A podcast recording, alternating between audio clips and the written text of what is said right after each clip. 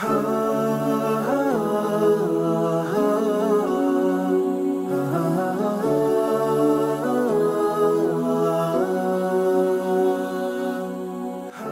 alaikum och hjärtligt välkommen till Koranpodden. Jag heter Sally och detta är podden för dig som vill bredda och fördjupa dina kunskaper om Koranen för att på så sätt stärka din tro och berika ditt liv. Du lyssnar på avsnitt 46 och ska alldeles snart få lyssna på när jag samtalar med Hussein Hamad om koranskolor i Sverige. Om du inte har lyssnat på Hussein Hamad tidigare här på Koranpodden så gästar han avsnitt 42 och 16. Hussein Hamad bjöd hem mig till honom för en kopp hemmabryggd kumminkaffe i hans kök. Det är ett speciellt kaffe av orostade kaffebönor som ofta dricks i Gulfen.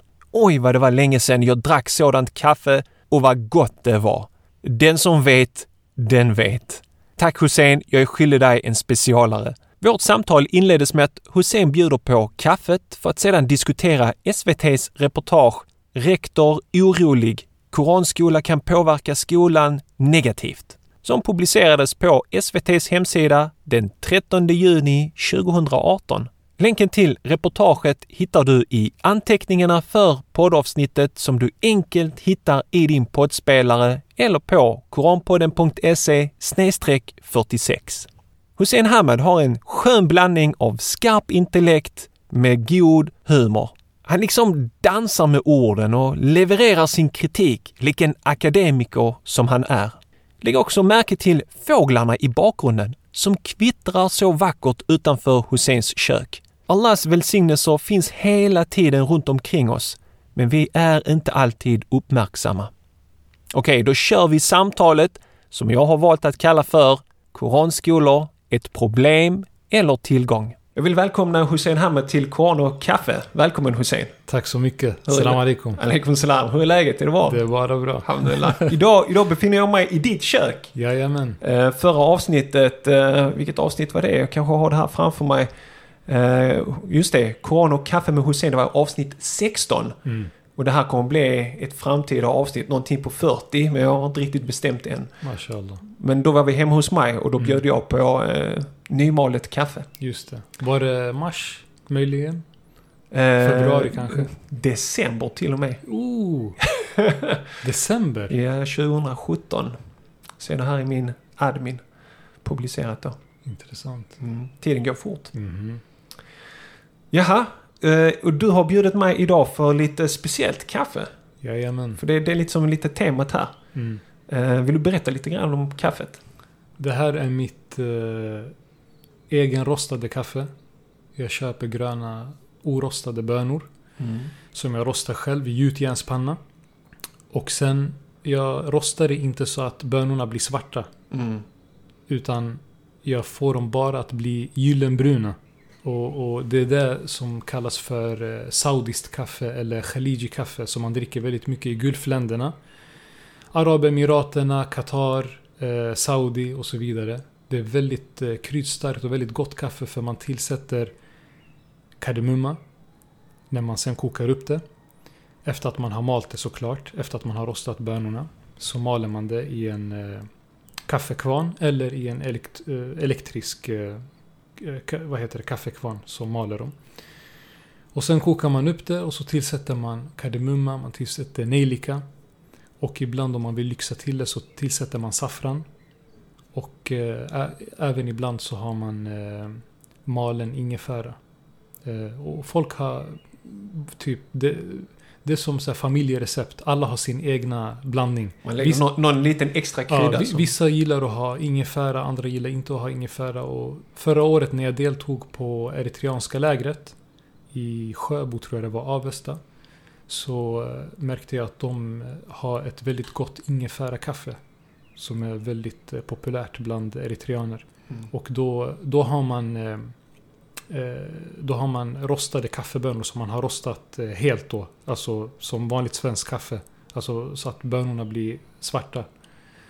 Eh, och sen blandar man det med, med ingefära. Men, men jag har hört av eritreanska vänner att, att de också kör med orostade kaffebönor. Så de köper orostade kaffebönor, gröna kaffebönor. Mm. Som de sen rostar själva och sen blandar de det med ingefära och så. Mm. Väldigt, Nice. ja, väldigt starkt kaffe. Men det här kaffet, när jag gjorde Hajj drack jag det. Mm. Första gången tror jag. Och sen fanns det även folk eh, som hade pluggat i Saudi och som hade varit där och så som eh, tog med sig traditionen. Så under Ramadan så, bru- så brukade en vän till min far bjuda på det här kaffet. Mm. Och jag fastnade för det direkt. Mm. Man brukar vanligtvis äta eh, dadlar med, med Mm. kaffet. Jajamän. Ska vi köra vi, då? Ska vi smaka på det? Ja, absolut. Får vi se om jag har lyckats den här Och gången. vackra kaffekoppar också. eh, Lite med guldbryderi eh, bryderi, eller vad ska vi Ja. säga? Gulddesign. Exakt, guldpläterade. Guldpläterade. Inte äkta guld såklart.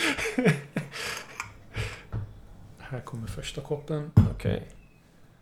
Nice. Tillägnad vår ärade gäst. Tack så mycket. Ska vi se om vi kan ta den här. Bismillah. Sådär. Ja. Massa dyr utrustning här som man får akta sig. Ja, vi vill helst inte spilla kaffe på. Men det, när jag tittar på färgen så påminner det ganska mycket om den, den kaffe som när jag bjud, blivit bjuden av saudier som Mm. har studerat Mm. här i, i Mm. Malmö. Så har det haft den här färgen. Exakt, och det, den här färgen får den mycket av eh, saffranet. Mm. Så du har lagt i saffran här också? Ja. Det här är alltså Eftersom- extra, extra Ja, allt? Eftersom du är en speciell gäst så har vi tillsatt saffran. Okej, bismillah.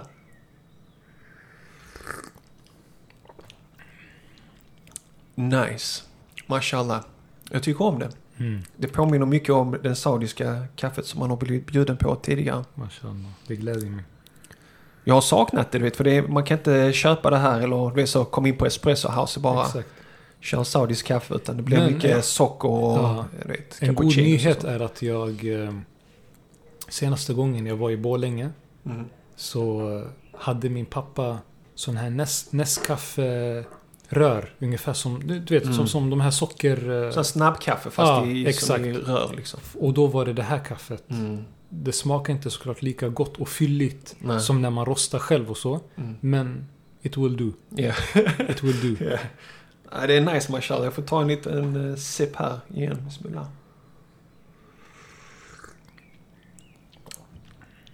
Man dricker i små gulliga koppar för att eh, Precis. eh, koffeinhalten är ganska hög. Sen är det, saudierna har en liten sån tradition va? De, de gungar på koppen. Det betyder att man ska fylla på mer eller... Nej, då, då, är, man, då är man klar. Exakt. Man är klar när man gungar Ja. på den lite Om grann. man vickar på koppen lite. Ja, just det. Så, som när man vickar på höften. Om man vickar på koppen, då Ja. betyder det att man inte vill ha mer. Okej, så den som häller det- det han måste ha ett öga för det liksom. Ja, det finns ett skämt om att det var en västerlänning som åkte till Saudi. Mhm. Och så går de ju runt där, de som serverar kaffet. Med eh, kaffetermosarna och kopparna. Mm. Och så gick de första rundan, så drack han. Jättegott. Så gick de en till runda, han drack. Men sen höll de på hela tiden och bara fyllde på hans kopp. Han tänkte det här är inte hållbart.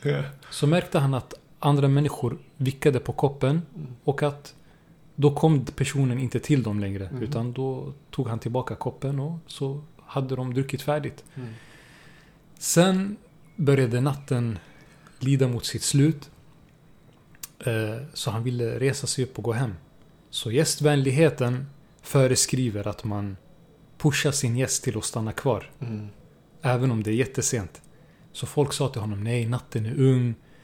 Eller som, eller som talesättet säger på arabiska. Mazal al-laylu tiflan yahbu säger man. Mm. Natten är fortfarande en liten bebis som kryper på golvet. Alltså, natten har inte mognat ännu. Mm. Blivit en fullvuxen man. Så han satte sig ner igen.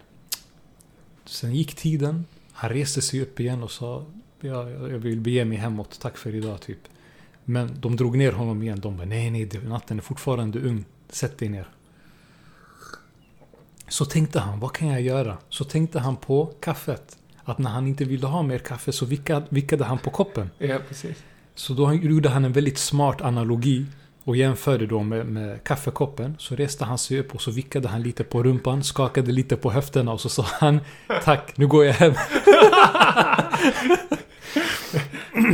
Jag kan se mig eh, ansiktsuttrycket hos de saudierna som ser den här mannen vicka. De fattar nog poängen, tror jag.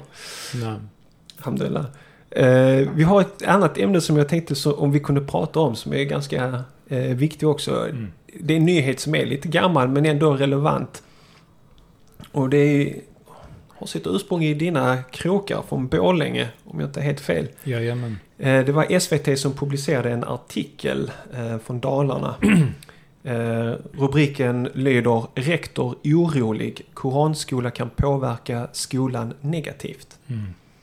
Och det är en rektor som heter Kent Karlsson som är rektor för, eller på F-2-skolan Kärnaängsskolan och eh, systerskolan Solängsskolan med årskurs 36. Mm. Så från förberedelse, inte förberedelse, vad är det?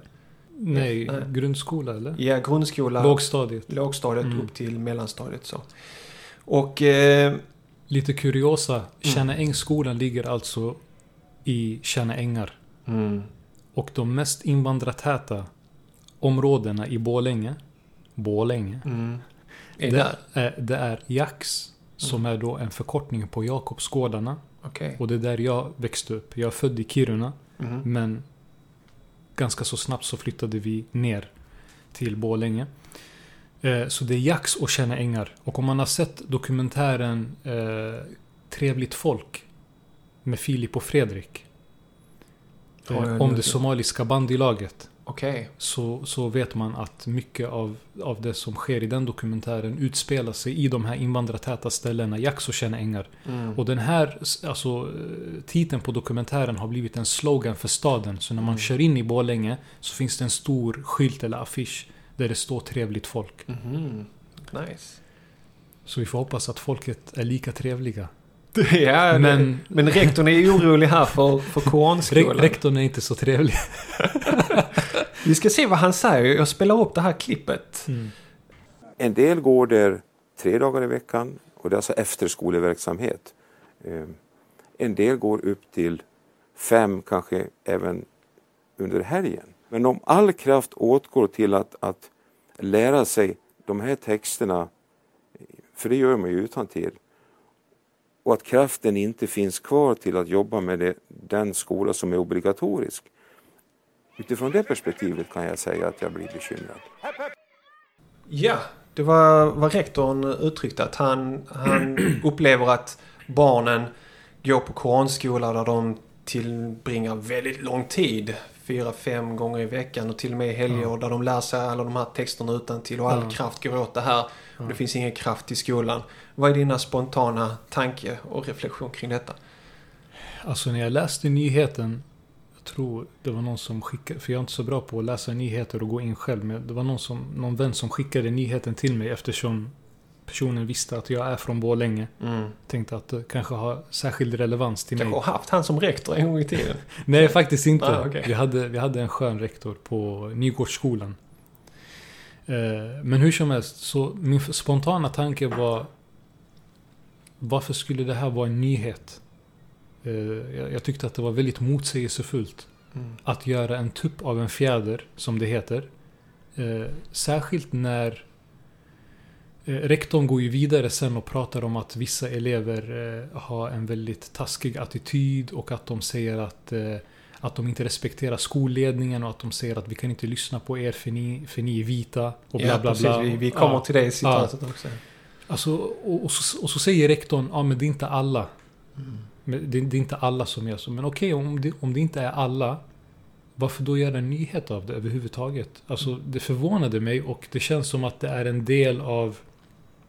Eh, man brukar prata om ett begrepp som heter Zeitgeist, tror jag. Det är ett tyst begrepp, alltså tidsandan. Mm. Känns som att det hör lite till tidsandan där vi befinner oss i just nu. Med högerradikala vindar som blåser överallt i Europa. Eh, och eh, inför valet nu. eh, det det är bara i ljuset och i filtret av, av de här politiska förändringarna och händelserna som det här kan bli en nyhet. För jag förstår inte annars varför det här skulle vara en nyhet. Mm. För att Men det är koranskolor. Det är lite så, oh, dangerous. För att, för att vara helt ärlig så är det, eh, som en rappare brukar säga, eh, eh, ser igenom deras fasad för allt är planerat. Men skit förblir skit. Även om det är polerat. Så det här är med andra, den här nyheten, att, Ja. att, att SVT publicerar den och gör en nyhet och intervjuar och det här är alltså resurser som går åt till att åka till Borlänge och göra en, det göra en intervju med den här rektorn. mycket. Mm. Eh, det är alltså polerat, alltså man har polerat skitsnack. Mm. Eh, det är bara så det är. Alltså det, det, det, det är Gallimatias som det så fint heter. Mm. Det, det är Så det är absolut... intressant, liksom, hur väcktes det här problemet? Var det, var det rektorn som hörde av sig till SVT eller var Ja. det någon lärare som... Ja. Och de tyckte wow, det här är en viktig eh, Det är nyhet helt, som vi ska otroligt. lyfta. Det är helt otroligt. Och de här systrarna som, eh, som pratar, som intervjuas, de Mm. här eh, med somaliskt påbrå. Och eh, imamen Abdurrahman. Mm. Fantastiskt eh, jobb de gjorde när de blev intervjuade. Mm. Och, och det, man ser ju tydligt och klart det här är eh, intellektuella människor, väldigt kloka människor som lägger fram väldigt kloka ord. Så bara deras appearance, alltså Mm. bara deras, att de bara närvarar Mm. motsäger det rektorn säger. Ja, precis. Men eh, du har väl gått i, på koranskola? Har du inte det när du var ung? Garanterat. Jag gick också på koranskola när jag var yngre. Jag gick på helger. Ja. Hur ofta gick du? Jag gick också på helger. Mm. Och ibland under vardagar. Mm. Det kunde hända, men mestadels så gick jag på helgerna. Precis. Och, Upplev- även, och, även, och även många av mina kusiner, Mm. som är fantastiska medborgare. Mm. Eh, och eh, eh, en av dem spelar i Dalkurd exempelvis, Ahmed Awad. Mm. Eh, lovande fotbollsspelare och väldigt omtyckt för sin karaktär och för sin ödmjukhet. Gick också på koranskola. Mm. Och det finns så många personer i Sverige eh, som man tänker, nej den här personen läser väl inte Koranen och den här personen har, har väl inte gått i koranskola. Mm. Alla har, alla har blivit fostrade i koranskolor. Mm. Och det är för att koranskolor tillför så mycket. Mm. Precis. Hade den här rektorn varit på besök på en koranskola då hade han förstått Mm. att det inte bara handlar om att man ska rabbla texter utan till utan det handlar om värdegrund, det handlar om ideal. Det handlar om respekt för äldre. Alltså allt, allt. Det Mm. innefattar allt. Det är en skola för livet. Mm. Precis. Mm. Men upplevde du när du gick i, sk- i skolan och gick på koranskola att det var liksom... Blev det för mycket? Aldrig. Nej. Tvärtom. Vi, eh, vi var lata. Mm. Eh, Och vi själva, eh, jag kan bara prata om mig själv. Eh, I den åldern då, när man kanske gick på mellanstadiet. eh, Så var det inte så prioriterat. Mm. För att det var ju inte prioriterat av samhället. Det var andra saker som var högt prioriterade på agendan. Till exempel fotboll. Så väldigt många gånger eh, när vi befann oss på Koranskolan Mm. så satt vi med kompisar och, och snackade fotboll och sen brukade min pappa eller någon annan ropa på mig och säga eh, nu, har ni, nu har ni väl pratat eh, en hel del om fotboll, kan ni ägna er lite åt Koranen och Mm. eh, repetera texterna som ni ska memorera och så vidare. Precis. Och jag, jag lärde mig också koranverser utan till, Men det var aldrig så att jag kände att det var, blev för mycket. Tvärtom tror jag det är tillgång. Om jag går på koranskola under helger och får lära mig tekniken att lära mig texter utan till Mm. den här disciplinen att studera. Det är någonting positivt som jag tar med, tar med mig in i min vanliga skolundervisning också. Det är inte Mm. en motsats. Alltså att koranskolan står i Mm. motsats till, Mm. till den vanliga skolan. Är... Men jag tror att det handlar om att den här rektorn baserar sitt utlåtande på eh, en, en stereotyp Mm. om att människor som kommer ifrån andra länder eh, är duktiga på att rabbla saker utan till. Mm. Det finns liksom en idé och tanke i väst om att människor som kommer ifrån andra länder eh, de, de har det här klassiska sättet att lära sig saker på. Så det handlar inte bara om Koran. Det handlar även om hur undervisning sker i många av de här länderna som inte är så utvecklade inom, inom eh, citattecken eller inom situationstecken. Mm. Och att där, ja, för att man inte har nya eh, resurser eller nya medel eh, så, så förlitar man sig väldigt mycket på minnet och rabbla saker utan till och så vidare och så vidare. Och, och alltså, att, gå i koranskola handlar absolut inte om det. Då har man inte haft en bra koranlärare med all respekt. Mm. Ifall, ifall man tror att det bara handlar om att, att rabbla. Inom, inom de akademiska krets, kretsarna så brukar man prata om, om hermeneutik. Eh, det, det, det är en av de här, inom sociologin så är det en metod för att analysera texter. Precis som att diskursanalysen är ett verktyg så är hermeneutiken ett annat verktyg. Och hermeneutiken eh, har jag, eh, har jag för mig har sitt ursprung i att analysera bibeltexter. Och det handlar alltså om att bryta ner helheter för att sen sätta ihop dem igen till helheter. Så man bryter ner texterna, analyserar dem för att sen sätta ihop dem till en helhet. Och det är ungefär exakt det man gör när man går i en koranskola. Man får lära sig texter, man får memorera dem. Förvisso, ja det är sant. Eh, vilket är hur bra som helst. Det är intellektuellt, exakt, intellektuellt, intellektuellt eh, stimulerande. Mm. Eh, och sen får man också analysera dem. Eh, dels när det kommer till det arabiska språket. Alltså hur orden, alltså etym, e-, etymologiskt, hur man kan härleda orden eh, och så vidare i det arabiska språket. Men också vilken effekt det hade under den tidens samhälle. Det vill säga den historiska kontexten, vilket är jätteviktigt. Och sedan hur det är överförbart i dagens samhälle. Så man jobbar på så många olika plan på det som är så aktuellt idag. Både vi, vi, vi båda är ju lärare. Mm. Det som är så aktuellt idag i eh, Lgr 11. I den nya kursplanen med, kurs, med, med, med betygskraven och, och, och, kurskraven och så vidare. Det här med att kunna analysera. Det finns liksom barn och unga som tränar fotboll minst fem gånger i veckan. Och det är Eh, många lärare trä- som, som klagar på det. Ja. Att, att det är många elever som lägger elitsatsar i jättetidig ålder. Mm. Och att det tar för mycket fokus. Men inte blir det en nyhet på, Nej, för det. nej, precis, precis.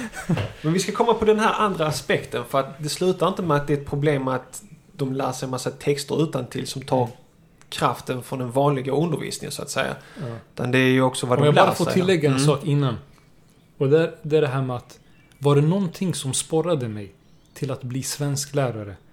Till att ägna mig åt det som kallas för mjuka kunskaper eller de ämnena och den, de disciplinerna Mm. eh, när det kommer till kunskap som vanligtvis tillskrivs kvinnor, vilket är en av stereotyperna. Mm. Att män ägnar sig åt hårda vetenskaper, det vill säga fysik, alltså positivistiska vetenskaper, fysik, medicin och så vidare. och så vidare. Matematik Ja, matematik. Medan kvinnor ägnar sig åt litteratur, Mm. poesi, sociologi, bla bla bla. Mm. Eh, och Harvard har ett jätteintressant eh, psykologiskt test som kallas för IAT-testet som mäter just de här grejerna. Men det, det är en annan historia som vi får ta i ett annat avsnitt. Mm. Men det jag menar är, var det någonting som sporrade mig till att bli gymnasielärare i svenska och i psykologi så var det att jag hade gått i koranskola. Mm. Jag, jag hade förebilder eh, som grät när de citerade det man i, i, i, i, det västerländska samhället kallar för litteratur, men som jag kallar för Koran och som för mig är Guds ord. Män som bölade och grät. Va, va, det här är en enorm kulturskatt. Vart kan du hitta det någon annanstans i samhället? När, när du ser fullvuxna män i skägg som ser ganska harsh, harsh ut på ytan. Hänger du med? Och som döms ut hårt av majoritetssamhället. Som gråter. Mm. Gråter eh, eh, hejdlöst i bönen. Och som påverkas så mycket av ordet. Mm. Och, och som smakar på orden som de citerar och reciterar. Så det, det fick mig, tillsammans, eh, tillsammans då med att jag översatte texter från arabiska till svenska, till att vilja intressera mig mer eh, intressera, intressera mig mer av, av språket som är då eh, mitt, ett av mina modersmål tillsammans jämte arabiskan. Precis, och idag är du svensklärare. Ja, svensklärare. För det blir Eh, intressant. Och, och jag har mycket att tacka Koranskolan för. Det här blir en intressant twist. Mm. För att där är en forskare som du kanske känner till. Jag, jag hoppar direkt till det. Ja. Eh, De, I den här artikeln också. Så har de en forskare här. Vi ska se vad han är. Är det Jenny kanske? En, en annan forskare här som jag, jag tycker det är intressant att ta med vad, vad han säger. Det är Mm. Aje Karlbom Mm. från eh, Malmö. Honom känner jag ganska väl till och många. Han är docent i socialantropologi vid Malmö universitet. Mm. Som forskat om politisk islam och religiös identitet. Och han tycker inte att koranstudier kan jämställas med andra fritidsaktiviteter. Mm. Som, hon, som enligt honom är mer inkluderande och infattande samtal och umgänge med många olika kulturer. Och han säger så här, ur ett integrationsperspektiv borde barnen lära sig svenska språket i första hand. Här lägger man tid på något som inte främjar integration utan snarare separation, säger Karlbom. Mm. Det, det, det går emot liksom vem du är som person. Det, det går emot all empiri. ja, precis. Eh, jag har en artikel här framför mig. Mhm. Jag vet inte vad, vad Aje Karlbom, eh, vad han har för empiriska underlag som underbygger hans tes. Men det finns en, en text här som eh, publicerades av SVT. Eh, under faktiskt eh, nyheter och sen under kategorin vetenskap. Religionen inte vägen till IS, lyder rubriken. Och så står det här eh, i fet stil. Religiös skolning eller djup religiös bakgrund är inte vägen in i IS, hävdar internationellt ledande jihadistforskare. Eh, ett begrepp som kan diskuteras. Däremot spelar blind tilltro till IS värderingar en avgörande roll för anhängarnas våld. Scott Atran har ägnat sitt liv åt att studera självmordsbomber och militanta jihadister från Israel-Palestina-konflikten till Al-Qaidas framväxt och nu IS. När SVT möter Atran har han nyss kommit hem från fältstudier vid fronten mellan IS och kurdiska styrkor i norra Irak. Sen säger han så här om koranskolor. Mm.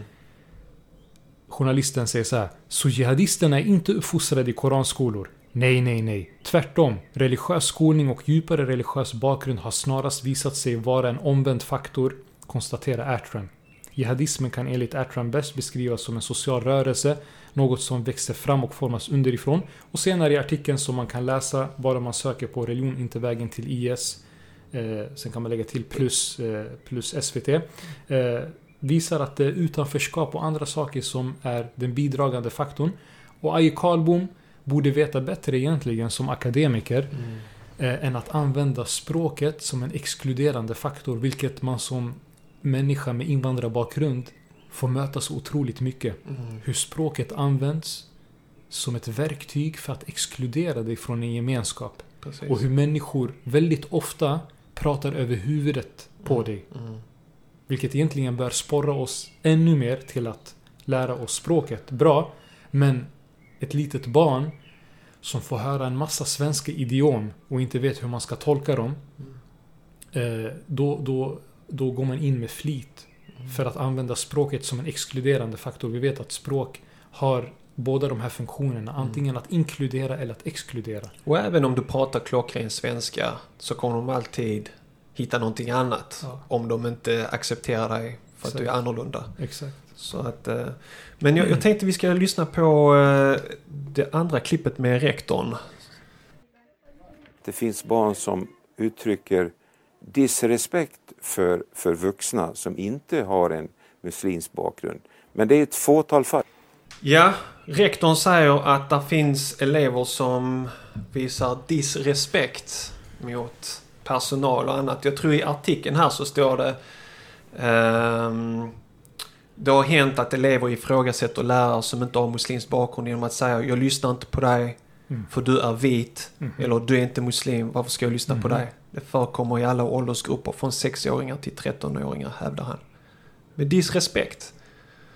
Jag bara tänkte på ordet, det är väldigt Ja. intressant för att Alltså, jag har jag- bara jag- hört den i engelska sammanhang. Jag vill, jag vill inte vara en person som eh, silar mygg och sväljer kameler, som Mm. det så fint heter. Men det här är eh, en amerikanisering.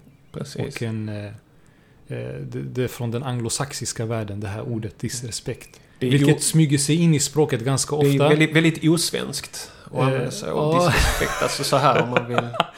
Eller hur, om man vill använda... Eller om man vill vara rektor och föregå med gott exempel Ja. för sina elever. Då kanske man inte ska använda ord som disrespekt. Ja, precis. Du disrespekterade mig här. Mm. Ja. Res- Respektlös är det ord som finns i Svenska Akademins eh, ordbok. Eh, Ja. Så rektorn borde kanske ha koll på språket. Ja, precis. Mm. Eh, och Speciellt om man pekar finger exakt. på elever Han, kanske, att de han, kanske inte inte är i tar st- sina han kanske inte är i stånd att eh, hålla på och peka finger åt koranskolorna. Mm. För att Möjligen kanske det finns jätteambitiösa elever där som, som har koll på att disrespekt är ett engelskt ord och att respektlös är De den svenska säga- motsvarigheten. Ungefär som eh, walk-in closet som många använder. Mm. Eh, när det finns en, en svensk motsvari motsvarighet. Som är då... Eh, vet du vad det är? Nej, jag vet inte. du får berätta nu. Den svenska motsvarigheten till walk-in closet är klädkammare. Ah, Okej. Jag Vilket tänker- kanske inte låter lika fancy. Nej, precis. Men jag, jag tänker på det här med att när det är någon som pekar med ett finger så är det tre fingrar som pekar tillbaka. Du vet när du håller ditt finger, pekfinger mot Exakt. någon annan. Så är det tre fingrar som alltid Det här är pekar ett på skol, skolexempel på det. Mm. Men, men Vill du ha just mer kaffe Sal? Ja, absolut. Men det jag tycker är väldigt problematiskt här är att, att de pratar först om koranskolan, att det tar mycket av deras tid.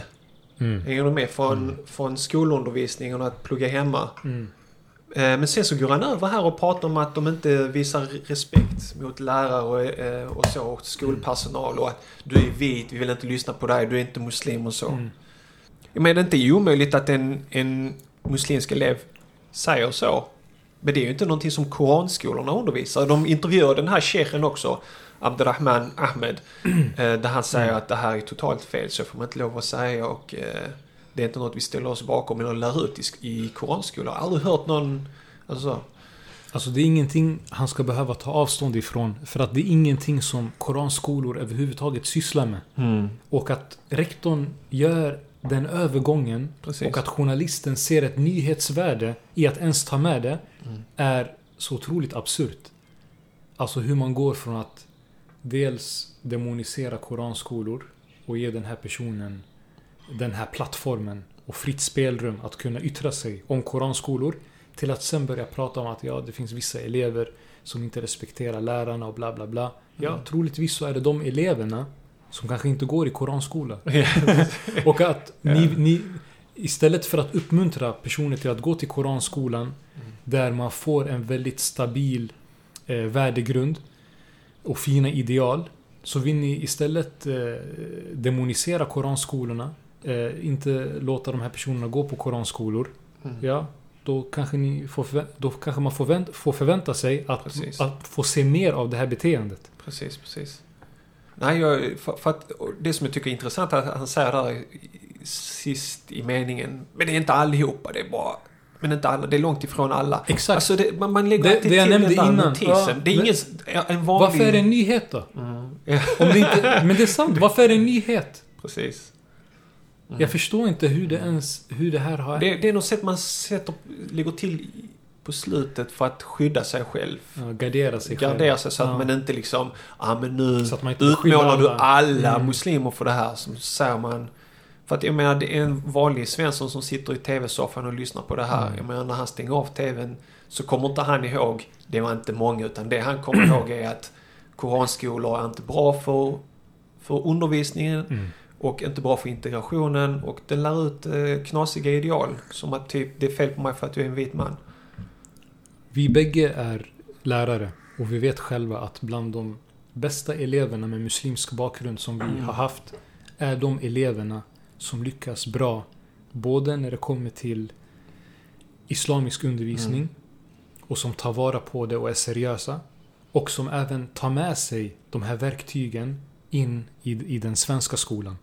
Och att bara göra den här uppdelningen mellan kunskap, att det är skillnad mellan kunskap och kunskap. Det är, förlåt att jag säger det men det är sanningen.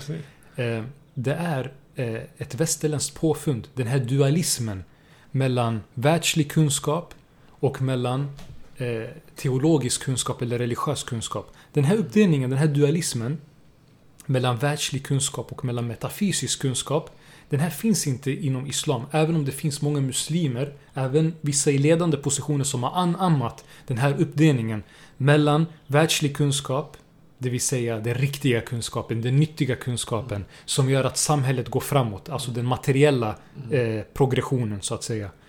Och sen då den här metafysiska, det här flum-flum, bla bla bla, inom situationstecken såklart. Den här uppdelningen finns inte inom Islam, utan de första akademierna grundades i moskén. Mm. Så det är så historielöst det här uttalandet som kommer ifrån rektorn. Vi har Al- Eh, som grundades av, eh, som troligtvis är det första, den för, det första universitetet, moderna universitetet, den första akademin, som grundades av Fatima al-Fihriya, en kvinna. Eh, och så vidare. Så hade, pers hade personen haft en gnutta eh, vetskap om historien och, och haft lite historisk, historisk fakta som sträcker sig bortom eh, det är ett modernt fenomen det här med att man delar på det teologiska och ja. Det världsliga så att säga. Det är mm. efter sekularismen men innan dess mm. eh, även andra tradi traditioner, liksom buddhism, Exakt. hinduism och sånt. Mm. Man har inte gjort den där stränga mm. separationen. Mm. Och Mohammed Essed tar upp det. Eh, Mohammed Essed som tidigare var österrikisk jude. Mm. Eh, som, han hette då Leopold Weiss innan han konverterade till Islam. Och sen, eh, det var han som då författade The Message of the Quran som Koranens budskap, vår eh, tolkning av Koranens betydelse eh, bygger på. Han, skrev, han pratade jättemycket om det i Vägen till Mecka. Mm. Att den här konflikten mellan världslig kunskap och annan slags kunskap, den har inte funnits i väst. Även om det finns folk i väst som vill projicera den konflikten till andra kulturer och försöker läsa in den konflikten i andra kulturer. Muslimer och Islam har aldrig haft ett krig mot vetenskapsmän. Och har aldrig haft något problem med att folk säger att jorden inte är platt. Och så vidare och så vidare. Så den här, den här uppdelningen har aldrig funnits. Tvärtom. Det har alltid, vetenskapen har alltid varit en del av Islam och Islam en del av vetenskapen och så vidare. Det har alltid funnits det här utbytet att de har varit i symbios med varandra. Mm. Och att det har varit ett sätt att komma närmare Gud. Att reflektera över Guds skapelse. Mm. Om vi försöker avrunda det hela eh, med... Jag, tror inte det här är första gången man kommer skriva om koranskolor eller problematisera. Jag tror mm. det finns en islamofobisk agenda. Mm. Liksom att mm. problem, stänga och begränsa. Och jag tror Väldigt koran... stark islamofobisk underton. Precis. Där man utgår ifrån en tankefigur eh, om en stereotypisk eh, form av koranskola. Mm. Där koranläraren är aggressiv. Yeah, eh, han, är, han är ilsken, han slår eleverna. Han agar dem, han håller i en, i en, eh, i en pinne och piskar eleverna. Och så vidare och så vidare. Eh, och det, det, det, det, är väldigt tydligt tycker jag i, här vad, vad, tror du, vad tror du koranskolor kan göra för att bemöta detta? Eller muslimer i Sverige? Hur kan vi på något sätt gardera oss mot det här? Eller vad kan vi göra för fler att bemöta? Fler koranskolor åt folket. Nej men jag tror att... Jag tror också en jag tror, inte, att... jag tror inte koranskolorna att man ska lägga över bördan på dem mm. att kunna motbevisa. Utan jag tycker bara koranskolor, fortsätt med det ni gör. Fortsätt fostra fantastiska medborgare som gör Sverige till ett mycket finare och vackrare land än vad det redan är. Som gör gatorna säkrare som, som har civilkurage.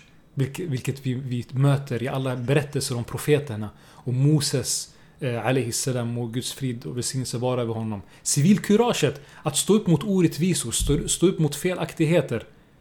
Hur ofta är det inte vi saknar i, i dagens samhälle? När man ser någon mobbas på en arbetsplats. Sex trakasserier som metoo, eh, eh, vad heter det, rörelsen avslöjade.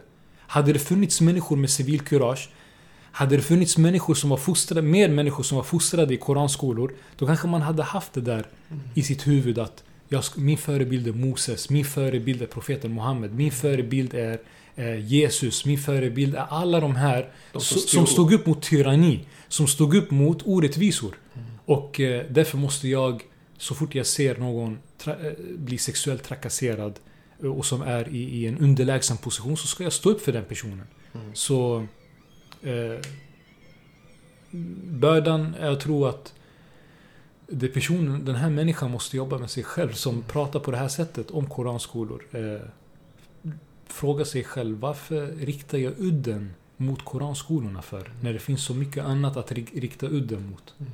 Det finns så mycket i den här kulturen som vi är en del av nu. Den här tidsandan som vi är en del av i, eh, som är så problematiskt. Mm. Och som folk, skolledningar och lärare har bra koll på. Eh, hur populärkulturen bland annat ger människor en skev bild mm. av till exempel relationen mellan könen. Eh, vilket vi ser i skolan idag. Precis. Hur knasigt det blir när människor själv stereotypiserar sig själva. Efter populärkultur, efter Mm. Ex on the beach och du vet alla de här Ja. grejerna. Även våld. Ja, våld exempelvis. Jag tror jag avrundar med de där Mm. orden. Det är eh, tunga ord som eh, man måste låta smälta. Jag tackar så jättemycket för din tid. eh, och Tack själv. för, Nöjet att vara på min sida. Jag tackar så mycket för kaffet, det var jättegott. Väcker gamla minnen för det var länge sedan jag drack sånt här kaffe, mashallah. Och tack för dina värdefulla reflektioner och tankar. Jag tror det är väldigt nyttigt för våra lyssnare inshallah. Tack själv. Så hoppas vi ses eh, igen. Vi får se vart. Inshallah. Första får- gången var det på i mitt kök, nu var det i ditt kök. Ja. Tredje gången I en koranskola. I Borlänge. i... Tillsammans med, med min pappa och Sheikh Abdurrahman. det, skulle vara, det skulle vara nice för det är första gången faktiskt jag tagit med mig min utrustning så här. Mm. eh, och hookat upp det. Och eh, än så länge ser det bra ut. Vi får se hur det blir nu när jag ska mixa ihop allting inshallah. Yes. Okej, tack så mycket. Salam alaikum. Vad tycker du själv om koranskolor? Vad säger din erfarenhet? Gå in på koranpodden.se 46 och lämna en kommentar längst ner på sidan. Låt diskussionen få fortsätta där. När du ändå är inne på hemsidan så vill jag tipsa dig om att gå med i Koranpoddens nyhetsbrev. Du håller dig på så sätt alltid uppdaterad med senaste nyheter från Koranpodden. Som tack för att du går med i nyhetsbrevet så skickar jag dig föreläsningen Fem kraftfulla lärdomar från Koranen som kommer att transformera ditt liv. Om du känner någon som skulle få stor nytta av att lyssna på detta poddavsnitt, var snäll och dela avsnittet med den personen. Nästa vecka får du lyssna på samtalet mellan mig och Fatima Um Abdullah som föreläste under Korankonferensen den 6 juni. Samtalet med Fatima spelade jag direkt in efter samtalet med Hussein. Och det är anledningen till varför du kan höra samma fåglar kvittra så vackert i bakgrunden. I samtalet reflekterar Fatima över Koranen och här är ett kort smakprov från det samtalet. Och man ska inte förminska sig själv och sina insatser men inte heller förminska vikten av att ändå närma sig Allah. Det, det är viktigt. Mm. Och vad fint, jag måste bara säga det, att vad fint det känns att sitta här och ha avsatt tid för att prata. alltså det, precis. det är väldigt viktigt. Um, prata om sånt som, som stärker oss. Ehm, det, det tycker jag att vi ändå kan uppmuntra. Säga till andra att, att avsätt tid. Jag menar, även om ni inte har en podd, Ja. träffas. Följ oss på Facebook och Instagram för inspirerande och upplyftande korancitat under hela veckan. Och vill du komma i kontakt med mig så gör du det lättast genom att mejla mig på hej koranpodden.se. Och då återstår det bara för mig att önska dig en härlig vecka. Tack för att du lyssnar på Koranpodden. Berätta för dina nära och kära om att de också kan dra nytta av alla de avsnitt som finns här på Koranpodden. Så ses vi igen nästa vecka inshallah. السلام عليكم ورحمة الله وبركاته.